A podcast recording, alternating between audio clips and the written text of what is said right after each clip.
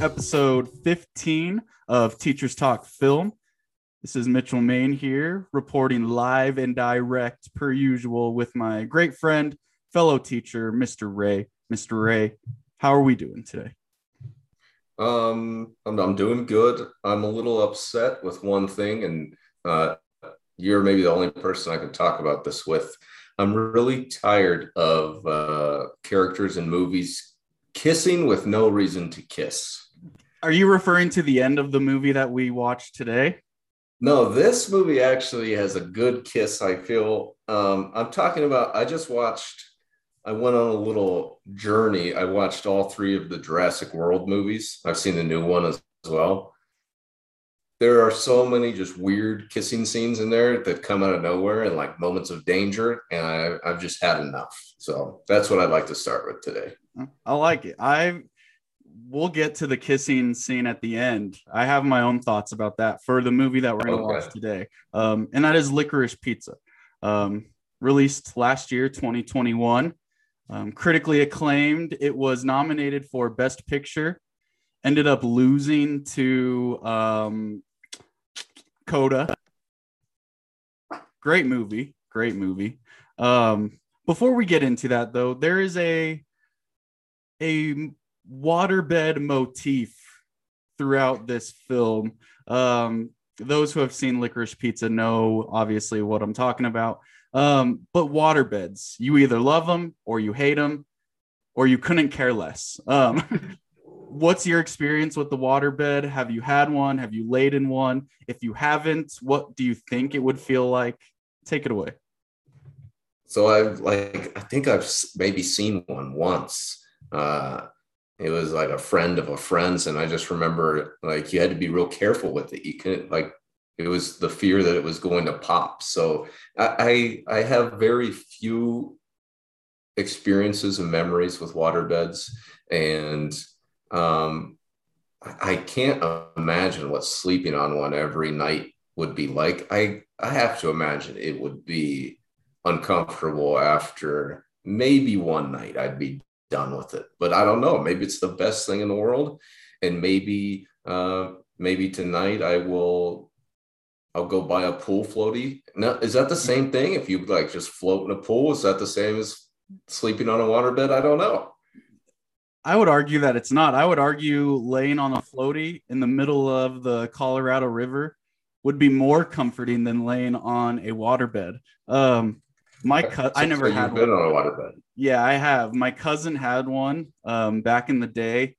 This was when like it was appropriate to sleep on the same bed with your cousin when you're like six, seven years old. Um, and so my cousin was around like six or seven at the time, and I was a little older, maybe 10 or 11, and he had a waterbed. And naturally, I'm a bigger bodied person. He's a little guy. Um, and so, like, the weight distribution, he had a relatively large size waterbed. But yeah, you're doing the little balance beam thing here. He was like basically laying on my shoulder the whole time because all of the water just sinks down to where I was at. Um, there was one night where he got so sick of it, he slept on the couch, and then I stayed in the waterbed. And I still didn't like it too much. Um, there's a lot of like popularity, or there was a lot of popularity with the waterbed. Um, but it's kind of like, um, you know, any Jack Harlow, Lil Nas X song. Um, they come and they go. Um, and that's what the waterbed was. So never owned one, never will own one. Not a fan. Not a fan. Waterbeds do seem like something that should be like popular these days with all the crazy things that people do or weird things that people do. Um, like I, I would imagine someone's gonna come out and say like, "Oh, you know how you get good sleep? You put you put sand in between your mattresses and you just sleep on sand. It's like sleeping on the beach." Uh, so yeah, I, water beds are so weird, so weird. But you know, maybe they'll they'll catch back on one day. Yeah, I think it was like a stylistic trend. And as we know, style is cyclical. So maybe like in 10 years we'll see the waterbed come back. I did a little research before we started recording. Um, the earliest waterbed like invention was, I believe it was 1968 um, from some guy in San Francisco. And that makes sense because our movie today, Licorice Pizza, I think it's set in 72, California, maybe a little later, but I do know it's the 70s. So, relatively within that frame of when they were on the rise, gaining popularity. Um, but yeah, I don't know anybody now in 2022 who owns a waterbed. Um, yeah. I I think that uh, there's something wrong with humans that it took us till 1968 to decide to put water in a bed. Somebody had to have thought of that before. Like, hey, this might be comfortable to sleep on. I don't know. I don't know. The sleep and dream technology, as stated in the film, and you can impress your lady friend with the waterbed. Apparently. Yeah, especially if it's a soggy bottom waterbed. Yeah, yeah, what a yeah. terrible name. Yeah, I love it. I love it. Let's get into this movie. Um, we're already sort of hinting at it. Those who have seen it know what we're talking about. Um, but this is Licorice Pizza. This is the story of Alana Kane and Gary Valentine growing up, running around, and going through the treacherous navigation of first love in the San Fernando Valley in 1973. So I was close. Um, this is directed by Paul Thomas Anderson, released last year, like we said, nominated for Best Picture, ultimately lost to Coda. Um, you had seen this before. I had not seen it, and I've just been wanting to see it for the longest time. Um, so this was your second run through. You can start us off however you want. Um, differences that you noticed, things you liked, wherever you want to go. Take it away. Let's go with this. And I'm just going to start with a question. I'm not going to say anything. Does does every movie need to have a plot? what what's your answer to that question? Um, it's funny you asked that. I I just watched recently. Um, I'm thinking of ending things. Have you seen that? Uh, no, but I remember. Isn't it like just crazy and weird and hard to figure out what's going on? Charlie Kaufman, um, yeah, director. It's on Netflix. My brother recommended it, and if you haven't seen it, I think you need to check it out. I gave it an 87 on my spreadsheet, but I couldn't tell you like the message. like like there are plot points and like it's really cool and like I can like get into some like philosophical ideas that I think are being hinted at. But the plot points are so bizarre. Like four stories going at once. It's plot A to plot J to plot B all the way to plot Z back to plot C, and you get it. It's just all over the place. Um, but I still enjoyed it. Um, so with to answer your question, I think a movie doesn't need to have a plot if it is strong in other areas. Um, I had my wife Shelby with me last night. I told her I was going to watch this licorice pizza film, and she looked at the trailer. She's very picky with her movie watching. Uh, she looked at the trailer and she goes, "This looks stupid. I'm not watching it." And I was like, "Why?" And she was like, "Because it it looks like it's about absolutely nothing." Um, so I think for some people there is a need for like a plot and a linear story, but for me, I can appreciate other things. Um, I don't know. What do you think? Yeah, I don't know. I go I go back and forth, especially with this movie, um, because I do feel like there is a linear progression of things. Like it's not like a um, it's not like a movie that's hard to figure out, but yeah. at the same time, I just feel like there there is nothing that that totally melds together with this movie. It's just so so all over the place uh, with its with its plot points. Like we we go from like being an actor to selling mattresses to um, being a moving company to or I guess they're they're just moving the waterbed in there um, to like the pinball thing and then there's like the political stuff behind it. I don't know. It's just kind of all over the place and I don't think it's a bad thing. Like I it's just something I noticed. I don't think it like I I don't love it about the movie that it's so just all over the place and kind of seems random. um, but it's also not a bad thing. I'm kind of in the middle there. I, I don't know if that makes sense, but we talked about like the concept of balance in the He Got Game episode a while back. I think this movie, like, it's thriving on like the concept of balance um, through our two main characters, Alana and Gary. Through the first half of this movie, like, I was thinking to myself, like, what is so special about this? Like, I kind of felt weird about Alana's character in the first half. Um, but then as like I'm seeing like the themes get developed about like balancing your adult life and your youth life and like trying to find the two and like the equal balance, like I started to appreciate the film and like the artistic direction that Paul Thomas Anderson went with. I think the writing in the story, specifically with those two characters, is what makes me really like the movie and I also kind of scoff at it in some respects. Um, and I was going to ask you about something with that, but I think like because in reality they don't do a whole lot like in the movie. Like Gary's doing a little bit of everything, um, while kind of nothing at the same time. And Alana is a 25 year old woman still trying to find herself like a 12 year old would. Um, but I think there's charm to it, and it's like this is a no matter your age, you can still find the balance between like your youthful exuberance and like the necessities of adulthood, which I think is what the film is trying to get at. Um, and I think the way that it's shown through the characters is really what makes it worthy of watching. I could see why some people would absolutely not like this movie though, because there is no like real eventful plot points, you could say. Yeah, there's no I, I don't feel uh, maybe maybe maybe I was gonna say I don't feel like there's a climax, but I guess it kind of happens at the very end. Maybe um, I don't know. And again, I I kind of like that about this movie. Uh, I I would like it to have maybe just a little bit more cohesiveness, but um, and, and like you said you were talking about like being a kid maybe the plot like helps to show that that gary he's kind of just running around doing whatever he wants to do that's kind of what being a kid is. Um so yeah maybe maybe that that works. But yeah like you said i could see people being like this movie's so boring nothing's happening when that's what the movie is.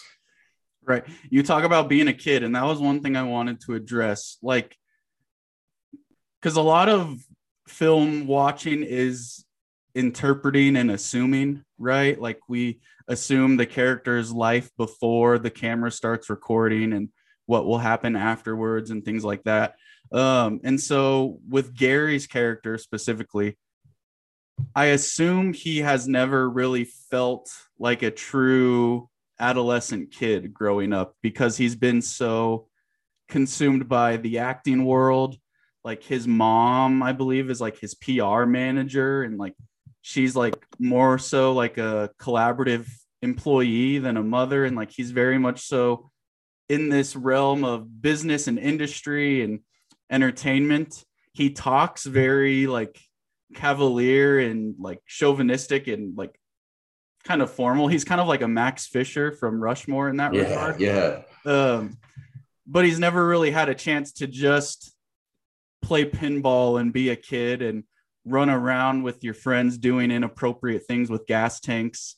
Um, and with Alana Kane, it's the same thing. Like she's the youngest of her sisters. We don't get to see a whole lot of like her family dynamic, but anytime like she's at home, she never really engages with her parents or her sisters. She runs right up to her room she was like always being accused of like what she was wearing where she was. So like there's no sense of agency. Like she's always been kind of constrained to live in the family dynamic and not really explore. So she's never really had the opportunity to, be a kid either i felt is how i interpret it. And then when they find each other despite the age gap which i have a lot of problems with um, they sort of find their youth together. Yeah, that's interesting. I think the characters are crazy complex and probably the strongest part of the movie. I think Gary, like you said, he's never had the chance to be a kid. To me, I don't think he wants to be. Like everywhere he goes, he wants to be the adult. He wants to be the dude in charge. He wants to be like the the main attraction, the center of attention. Um, and I, I like that about him. That first meeting between him, I guess it's their like first, I don't know, I wouldn't call it a date when they go to the restaurant and they sit down and Gary's just like, uh, so what does your future look like? Like, what do you, what do you want? What are you going to be doing in five years? Like, he's just so, that's not the questions that any 15 year old would ask. Um, so I, I really like that about him. And then Alana, I feel like, like she is an adult, but she she has nothing figured out at all.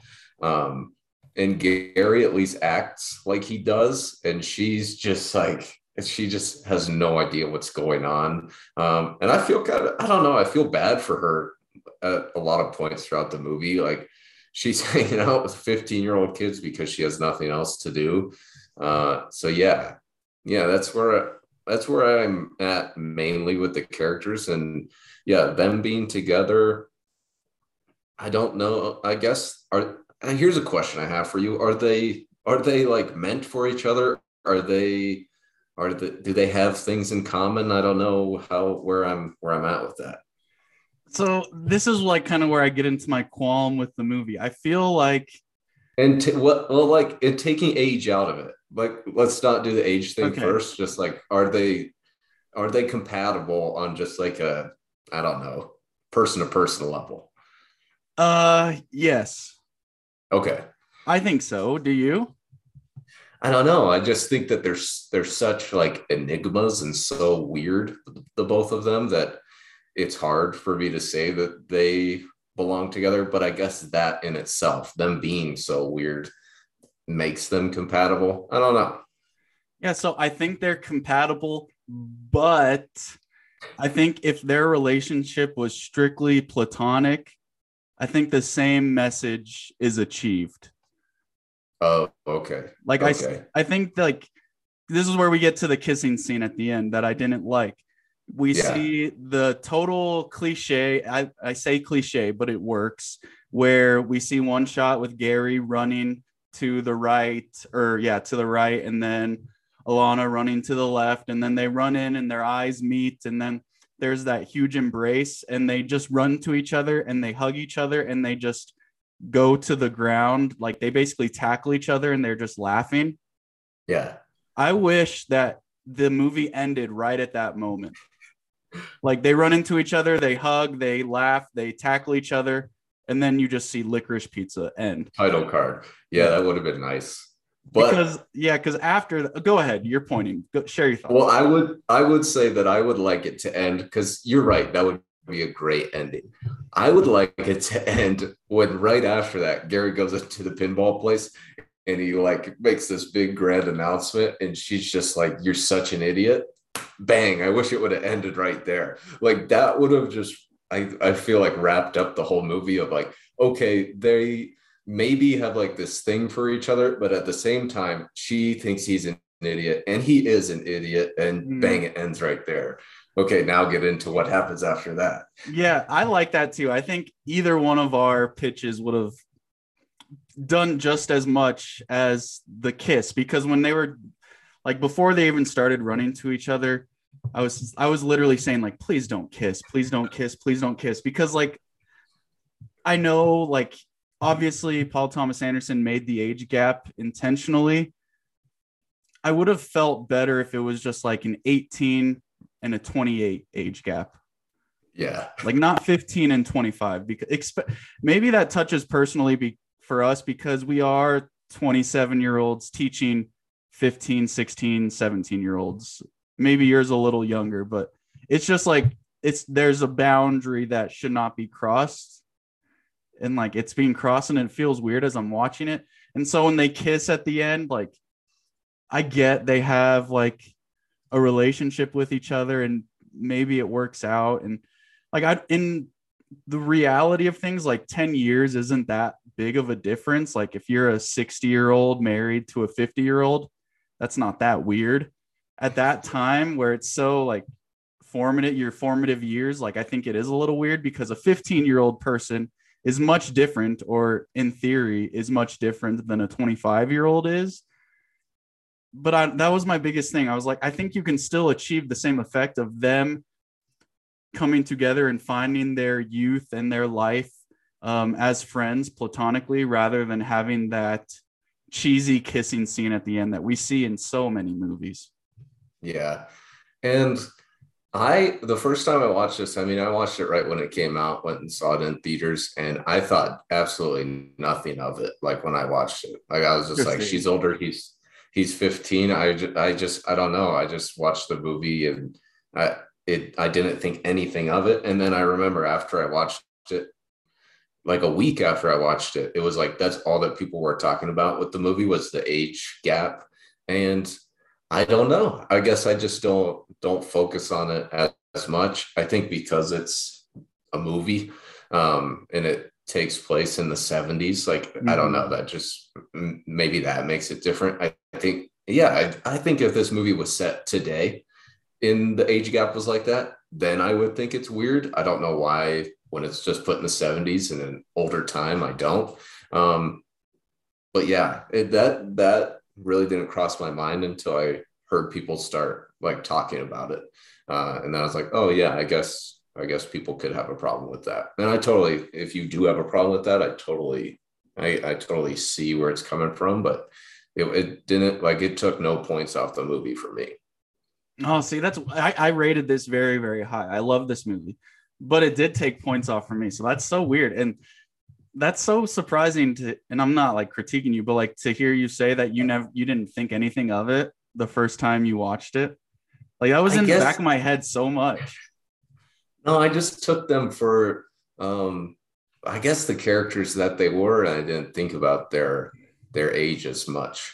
Uh and and this actually fits with kind of what's going on right now. I just saw some article that Laura Dern was um, upset with like how young she was when they filmed the first Jurassic Park, and I guess how old I don't even know the guy's name. I think his name's Dr. Grant in the movies.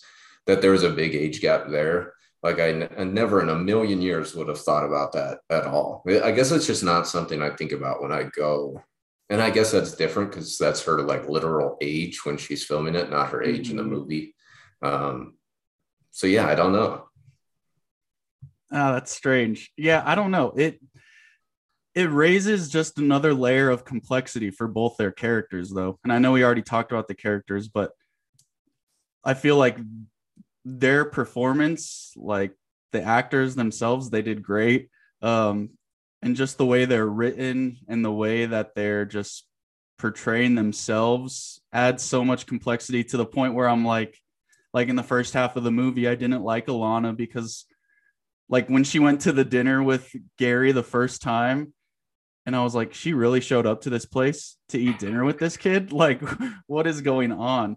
Um, and See, then I think that that's that's a perfect introduction to her because it shows how lame she is. Like, like you said, I can't believe she showed up to this place. She is so lame and just desperate for like I guess connection with somebody. I think yeah, I think that's the biggest thing, connection. And like I was thinking what insecurities does she have to be comfortable with going getting into a nice dress, going to this fancy restaurant and meeting a 15-year-old um and start of and really having this rather mature conversation. Um and it is he is a 15 year old that acts like a i don't know 50 year old 40 year old so I, maybe that's part of it and i think the perfect conversation to display all of this is towards the end when she just looks at him and she's like you know i'm cooler than you right? Like what? What 25 year old says that to a kid? That's that is so so so sad. One thing that happens um, when they're kind of like in their qualm and about in the halfway point when she's um, auditioning as Rainbow. I'm getting a spam call as she's auditioning as the character Rainbow, and she um, basically goes out to dinner with I think Sean Penn. That was Sean Penn, right? Yeah. Yeah. Um, she goes to this place and she's trying to act all mature and orders a martini and all these things. Um, she says a line that I think like perfectly encapsulates her character. She says, I've never had a martini before. They're good. it's it's like she doesn't know what she is. She's trying to portray herself as this person of maturity and age and wealth and things like that. But at the same time, I feel like she knows what she's doing is wrong and she's lying to herself. You mentioned the moment where she's smoking the joint with her friend on the side of the highway, asking if it's weird that she's hanging out with Gary and his 15 year old friends. Um, so I, I thought that was interesting, that Martini quote, especially then because Gary walks in with his 15 year old friends. And Gary goes, he gets them a table and he goes, Guys, I can get us four martinis right now. Especially like that's just the sign when you're that young. It's like, um, if I can get us alcohol, I'm cool. Like if I could get us alcohol, I am the man. Uh, so yeah, it's funny that that whole scene, or just I guess those little parts revolve around alcohol. And yeah, not knowing about it when you're old, it's a sign that you're like immature. And then yeah, trying to get it when you're young is the sign that you are mature. Exactly. Yeah. Yeah. Beautifully put. Um, there's a point in the story where I've I've kind of been shamefully bashing Alana's character. There's a point where it changes and I begin to see like a true mature sense of herself. Um, she is very childish and immature. Um, but one of the coolest scenes in the movie, in my opinion, is when they're at um, Jon Peters' house, played by Bradley Cooper. What Great a job. weird character. Um, Great job that Bradley Cooper does so. Yeah, he killed it. He he was so weird, so perverted. Um, yeah, just fits the total Hollywood um, boyfriend of famous actress nobody knows about kind of thing. Um, but anyways, they're in their moving van and they run out of gas at the top of the hill and so we see Alana be sort of submissive and kind of going under Gary the whole time. Um, like Gary's leading the way.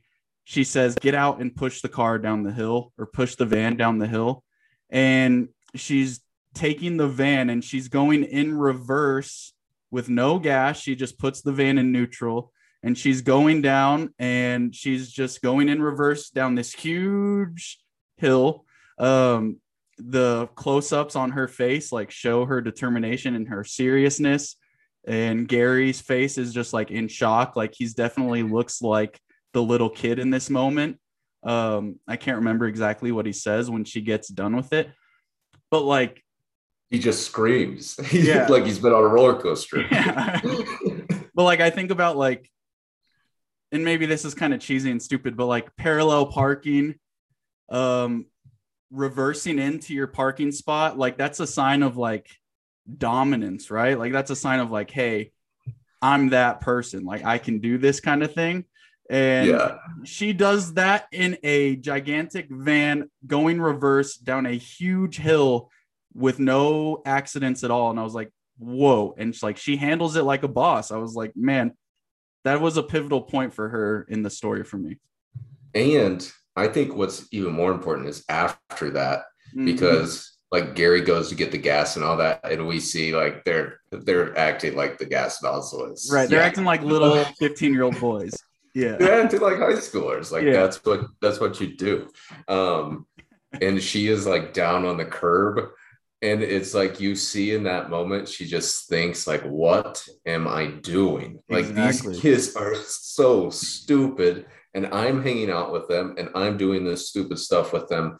And then I do like, like, this is why I say that it doesn't have a plot, but it does. The very next scene is her trying to get the, like, what you would think of as the adult job. Mm-hmm.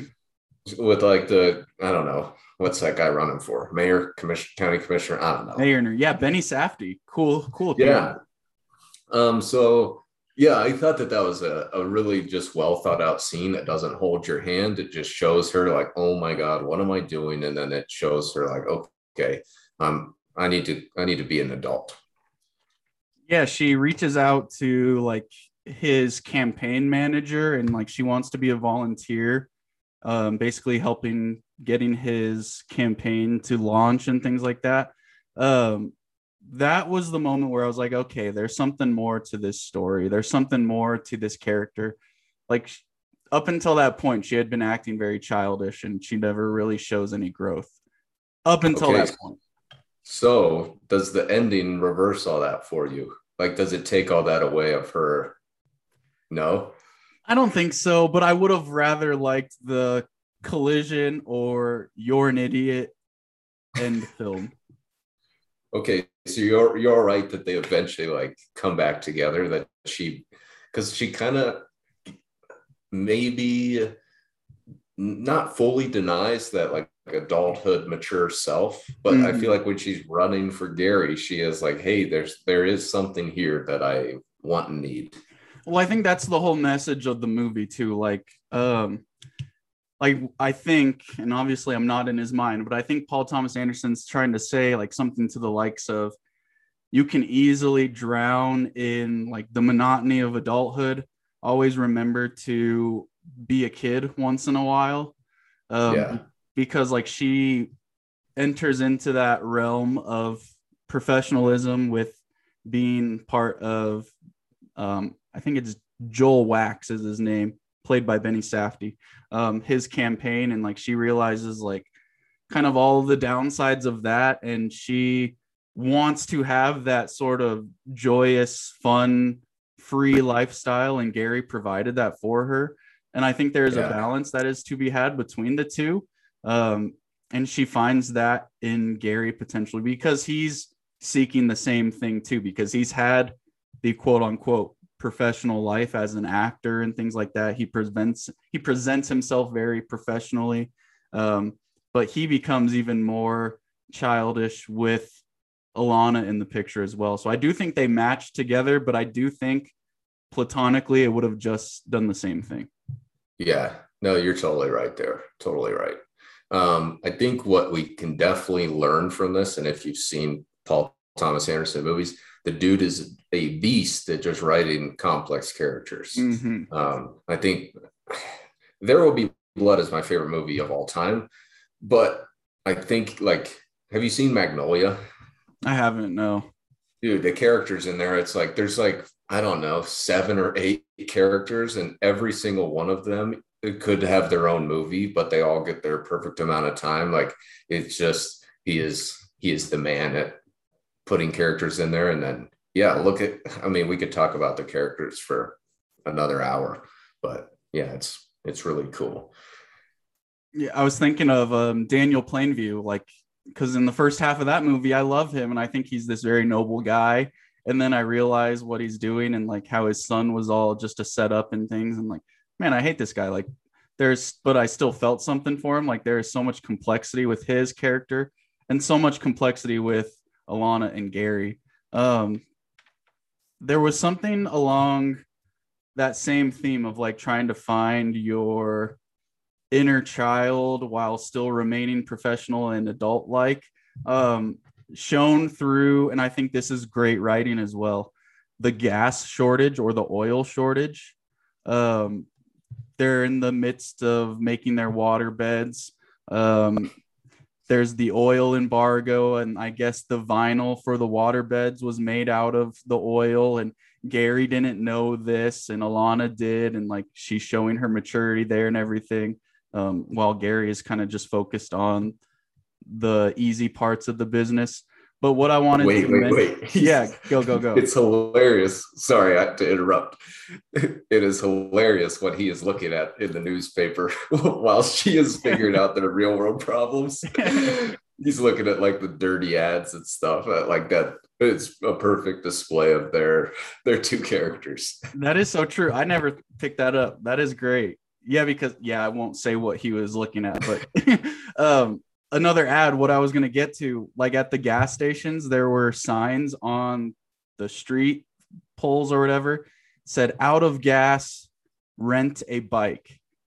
And like I think that's like just the message of finding your balance between the monotonous adulthood and your joyous childhood because there's nothing better than being a kid having no homework summer break your parents tell you to be in at six o'clock and you're playing cops and robbers with your friends on your bike there's nothing better and more liberating than that and i think like out of gas rent a bike is basically saying like remember to keep your youth Maybe I'm looking into that too much. No, I, I think that's a great point, and I didn't even think about this till now. But I think that I mean, as teachers, we love to talk about symbols for things. I think a bicycle is maybe one of the best symbols of childhood. Like yeah. because you you can't drive a car and you're not walking to get where you're going, you're riding your bike. Like I think I remember seeing the strange the trailer for the first season of Stranger Things and even the art it was like so much about those kids like being on their bikes so i think yeah you connecting that i mean that's brilliant that yeah that sign right there says so much about the movie is like yeah be be a kid yeah and i think the kids or the characters find that gary and alana um yeah do i think they need to have that kiss at the end Ugh, man i really really wish that you kiss wasn't the kiss there. dude yeah uh I don't know. Were there any other like plot points you wanted to address? Um, I, I got uh, two scenes that I really want to talk about. Yeah.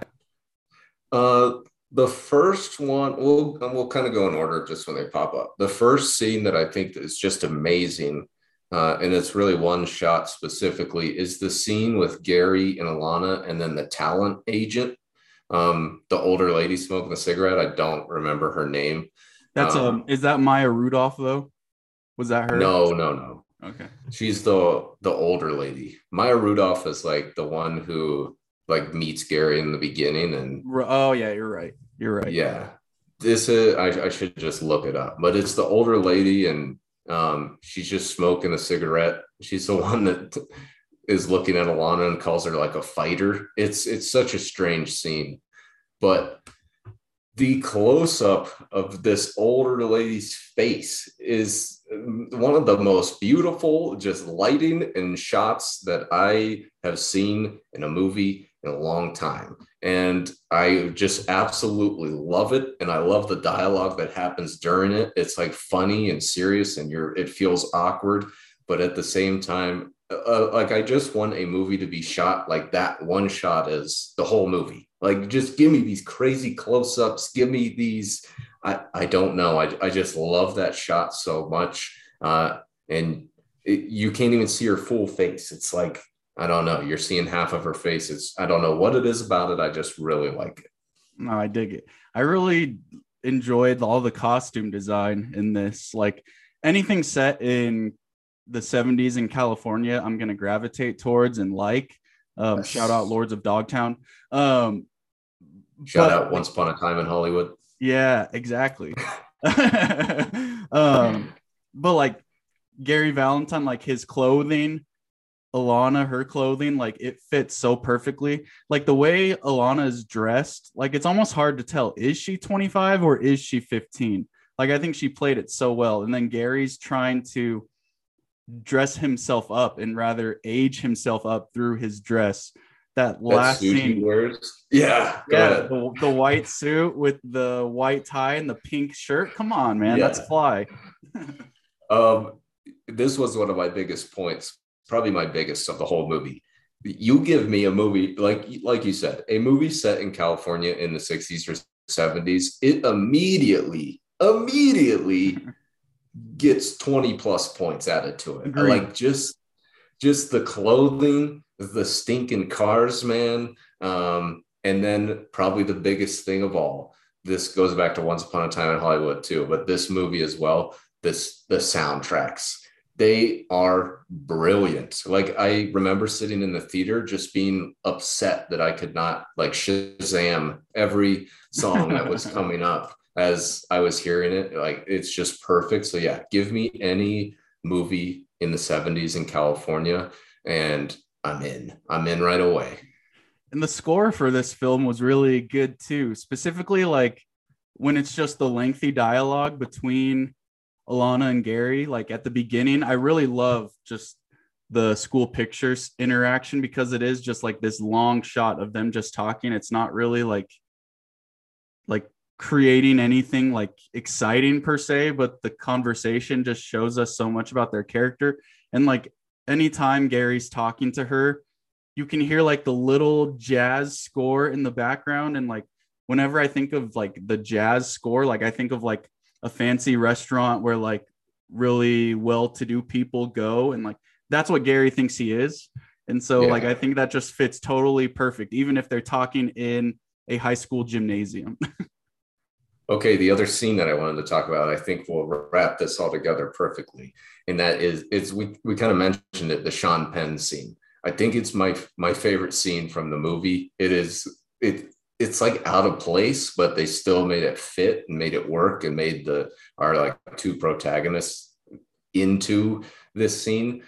But when they go outside to do the whole motorcycle stunt thing, uh, I like right there i love this movie so much right at that moment when the old like director guy that's smoking a cigarette just turns and looks into the night sky and just goes ah it's a great night for a jump like that it is it's just these two old guys doing who knows what um, but when Sean Penn flies on that motorcycle and jumps like the burning pile of stuff, and Gary's running the other way, and then we bring it all together with the soundtrack. When we hear "Let Me Roll It," like when they are slow motion walking back, just come on, man! I want to watch that scene. I want to watch that scene uh, every sunset I ever look at in my life. Like I don't know, I just it is it is a perfect scene, and it's weird and it's it's fantastic. I love it. Can I can I uh, say something without you judging me? Uh, we'll find out. We'll find out. Yeah, this is cancel culture that we're living in, so I better be careful. Um, for the sake of the dramatics in that moment, I wish Alana would have fallen off the bike as they landed the jump rather than her just falling off right at the beginning because I felt like that wasn't even that big of a fall. But then we don't get a very key key thing to this movie as a whole, the running. Yeah, I mean, a lot, a lot, of running in this movie. That was the fastest he was running too. I was like, dang, is he on the track team here? I was thinking like, uh, man, how many takes did this did this take? Because if he had to run like he is booking it, uh, yeah. he probably lost some lbs during the shoot. I yeah, and I liked the shot where he jumped over the fire pit or whatever. Um, because it wasn't like it was cool enough to like be like wow, but it was also pretty lame, honestly. yeah it wasn't uh it wasn't hot rod jumping over the buses. Like it, it, was it was i don't know. I don't know if he gets more than i don't know five feet off the ground. It's it's nothing crazy. It was it's the equivalent of like an eight year old doing an ollie off of a curb or something. Like you think it's so cool at, in the moment then you look back and you're like ah it's the equivalent of uh, Pedro jump, jumping the cinder blocks in Napoleon yeah. Dynamite. You're like, oh my god. That's a great parallel. But yeah, I wish she would have felt, and I sound so mean, but I wish they would have landed the jump and like she like lost her hand on him and like she fell off and then everybody ran towards him and like he continues to like sh- be all showboaty and then uh Gary runs to her and like he's the only one. That would have been cool to see the contrast of like people going this way and then Gary going this way, but I don't know small critique there. Small critique. The bigger yeah. critique is the kissing at the end. I, I do have a problem with that. um, right. Those are those are my uh those are my main points. What what else you got?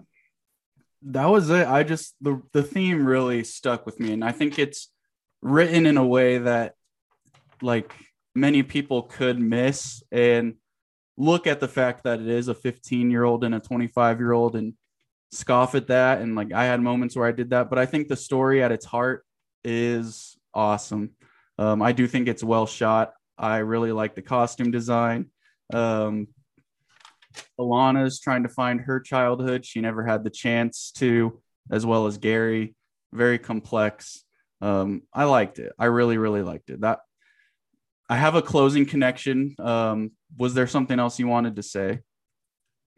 Uh, no, no. I think. I mean, yeah, I, I love this movie. I love it a lot. Yeah. Um, yeah, I think I've said everything I need to say. Uh, I guess maybe one last thing, or one last two things. We do this every time. We always think we're done and we're never done. Uh, Cooper Hoffman, I think, did awesome for like pretty much his first movie, like Yeah. crushed it. And I think, uh, I don't know, the writing is good enough that I think most people could have crushed it. Well, actually, no, I take that back because he does such a good job of being like so charismatic and everything that he does. And um, the other thing would just be all the side characters I really liked. All the weird random people that come into his life and out of it are are fantastic as well. But no, that's all. Yeah, like Lance. Like Lance. Oh, Lance, what a character. I know. And I will say, um, I, am gonna call him Cooper now. Dang it, what's his name? Gary. Gary's brother. Gary's younger brother. I can't. What's his name? I can't remember. I can't, he looks like a student of mine. Oh my god, that's what I was going to say. So we, we must be thinking of the same student. And I remember, I remember watching this movie and be like, I'm pretty sure this has to be this kid's younger brother. And I looked it up after, and he's got like some crazy last name, and I was like, nope, this is this is not him. But I thought the same thing. I was like, this is my student's brother. It has to be. When we get off pod, we'll share the name. Yeah. Yeah. Um, speaking of people, Cooper Hoffman. Um, does he does he look like any other celebrity to you? Because he reminded me of someone. Um, his dad. No, No.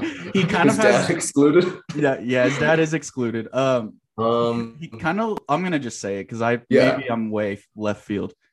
He has like the smile of Mac Miller. oh no, I looks would like not. Mac Miller.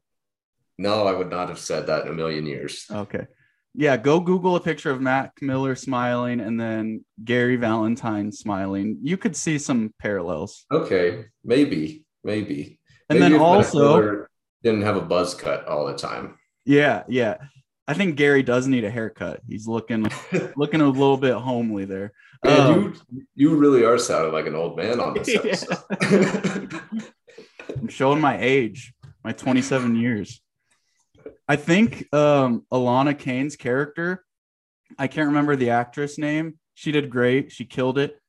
Her name's Her- Alana too. It is. I think Yeah. her parents in the film are they her parents in real life because they all shared the same last name, like even the sisters. Okay, yes, that her family in the movie is literally her family. That is Like, awesome. That's well, and the other thing is that Paul Thomas Anderson and the Haim sisters, they're a band. Um, did you know that? no. Yeah, so those three sisters, if you look it up, H A I M, they're a band together. Um, he's directed like tons of their music videos. So Oh. they're, and I remember watching one of their music videos one time and be like, whoa, this is pretty cool. There's one music video, I don't know the song, but they're just walking. All they're just the three of them are walking, and it's this giant long shot. And I remember a long time ago watching that and being like, whoa, this is cool. And then, yeah, after this, I was like, oh, that makes a lot of sense because Paul Thomas Anderson made it. Oh, that's super cool. Yeah. But yeah, that's her actual family. Those are her actual sisters. Yeah. Oh, that's awesome. Yeah, that makes me like it a little bit more. That's cool. That's really, really cool. Yeah. Um, you ready for a score? Yeah. Um, you go first. Uh, first time I watched this movie, I gave it a 95. I, I, mean, I, I loved it. Um, and I, I, after watching it this time, uh, I brought it down, down to a 93. I, I still, uh, again, I would say I love it. I wrote in my review last time that I watched it that like this movie makes me smile a lot, and it definitely Mhm. does. Like, there's a lot of parts that I laugh at, or I'm just like, man, this is what a life the, these kids have. Um, so yeah, 93. It's I think it's a great movie, and again, California in the 70s, 20 point bump. Yeah, you can't beat it. Um, well, I'm at a 92. Jeez, man, we we suck. I know. and I looked up the scores on Rotten Tomatoes afterwards. because people are going to always say, oh, they just look up the scores and then do whatever the critics do and then do it close to that. I don't. I always do my score first and then look it up. Rotten Tomatoes critics 91 audience. Do you have you seen it? Do you want to take a guess? I'm guessing audience is going to be. I feel like a lot of people don't like the age thing. I'm going to go at 84. I think it's a 65. No way. No way it's that low. Wow. But I guess that's what we were saying is that you, I, I would see a lot of people watching this movie and just being like, wow, that, nothing happened. That was boring. Yeah. 91 tomato meter, audience score 65. Wow. So, and you know what that tells me is that if I ever watched this movie in film studies, which obviously couldn't, kids would hate this movie. Yeah. Yeah. I don't think like it's about kids, but I don't think it's a kid movie. No. Yeah. Yeah. That's All right. What's we're your, always so close. Man, that kind of sucks. what's your connection? I'm interested because I don't Um, really, I don't have a good one. So I want to hear yours. I think it's just goes back to my theme of like remembering your youth and finding your inner child in everything you do. Um, especially with teaching, like you can be the monotonous teacher like we see in Ferris Bueller's Day Off, where he's just rambling off kids' names and like you can tell there's no livelihood or energy to him. The kids feel it, like they're all just drooling. Um, I think when you go into teaching, you have to bring in obviously your professionalism and you have to hold yourself and the kids to high standards, but you also want to have fun and be like joyous with them and share in their high school celebrations and things like that. And remember that being a kid is important and vital to just human development and hanging on to that as you grow. So that's the connection. Yeah, I'm kind of I'm kind of right there with you. Like I talked about the scene of Milana, um, like sitting on the curb, just being like, "What am I doing with my life? Hanging out with these kids." Wait, did you just say Moana? I said Alana. Oh, I Is thought that her name? Moana. no, that would be quite the crossover, Moana and Licorice Pizza. Um, but no, that scene where she's just like, "What am I doing? This sucks. Hanging out with these teenagers." I am the exact opposite of that. Like I, and even the scene at the end too, where she's just like, "You're an idiot" to him. I'm the exact opposite of that as well. There are so many times that either I am doing just completely random, stupid things in my room just to get a laugh or just to get some engagement. And there are also many, many times where kids are just, kids are so dumb. Um, In the most loving the- way possible. in the best way. And I love them for it. And they're hilarious. And they sometimes don't have their heads screwed on straight. But I think that a big part of like my teaching philosophy is diving into that and using that to my advantage because that makes things, it just makes life so much more enjoyable in the classroom. Just the best. It's a good time. Yeah. I agree. I could piggyback, but I, I like that. Let's we'll put a pin in it. And I say this every episode. They don't pay you enough, Mr. Ray. You need a pay raise, pay bump. You know, I'm sure that if uh, the school district we work for listened to this podcast in a second, they would be like, you know what? This guy needs more money. That's exactly what they would think. yeah. uh X-ray, what are we watching next week? Okay. Uh, our next episode is going to be coming out pretty close to uh, one of the greatest American holidays of all time, which is the Mhm. 4th of July. So I put about two seconds of thought into picking this movie. We're going to be watching. Well, actually, let me set this up a little bit better. what could be more American than fighting off alien invasion?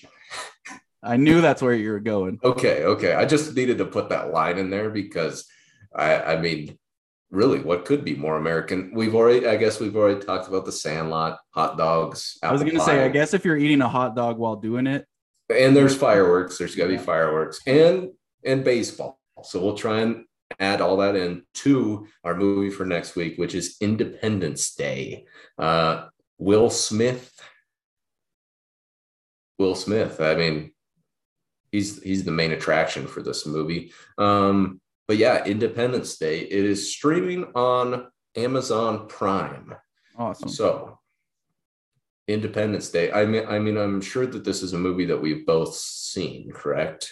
It's been a while. It's not on my spreadsheet, so it'll be good that I'm putting it up on the spreadsheet. Yeah, I don't I don't think it's on mine either because I don't remember watching it recently. So it'll be it'll be interesting. It'll be interesting. It's one of those like movies that uh I would say it's maybe the opposite of licorice pizza, Rotten Tomatoes wise. I bet that the audience score is higher than the critic score. We'll see though. I would agree. Yeah. No, that I'm interested to talk about that one. Um, I feel like you always have the perfect windows for like holidays and things like that related to your episodes. Like you're very um, cognizant of the moment, and I appreciate that and I respect that. Well, it's it's hard to pick these movies, man, and so when I can find some context to put it in, that makes it a lot easier. I agree. Yeah. So TTF Nation, we need your help. Um, help us decide what movies we should watch. Tweet at us at Teacher Film Talk. Let us know what you want us to review. We will get to it.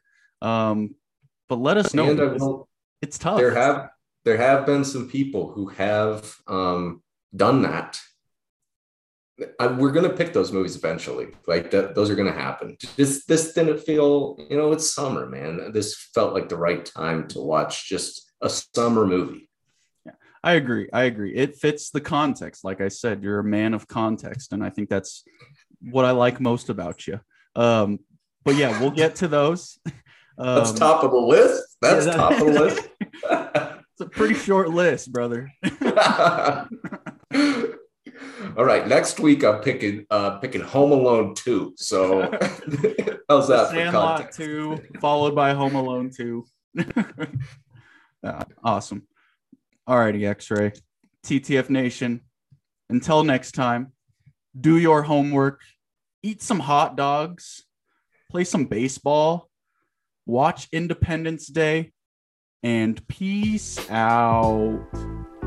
Peace out.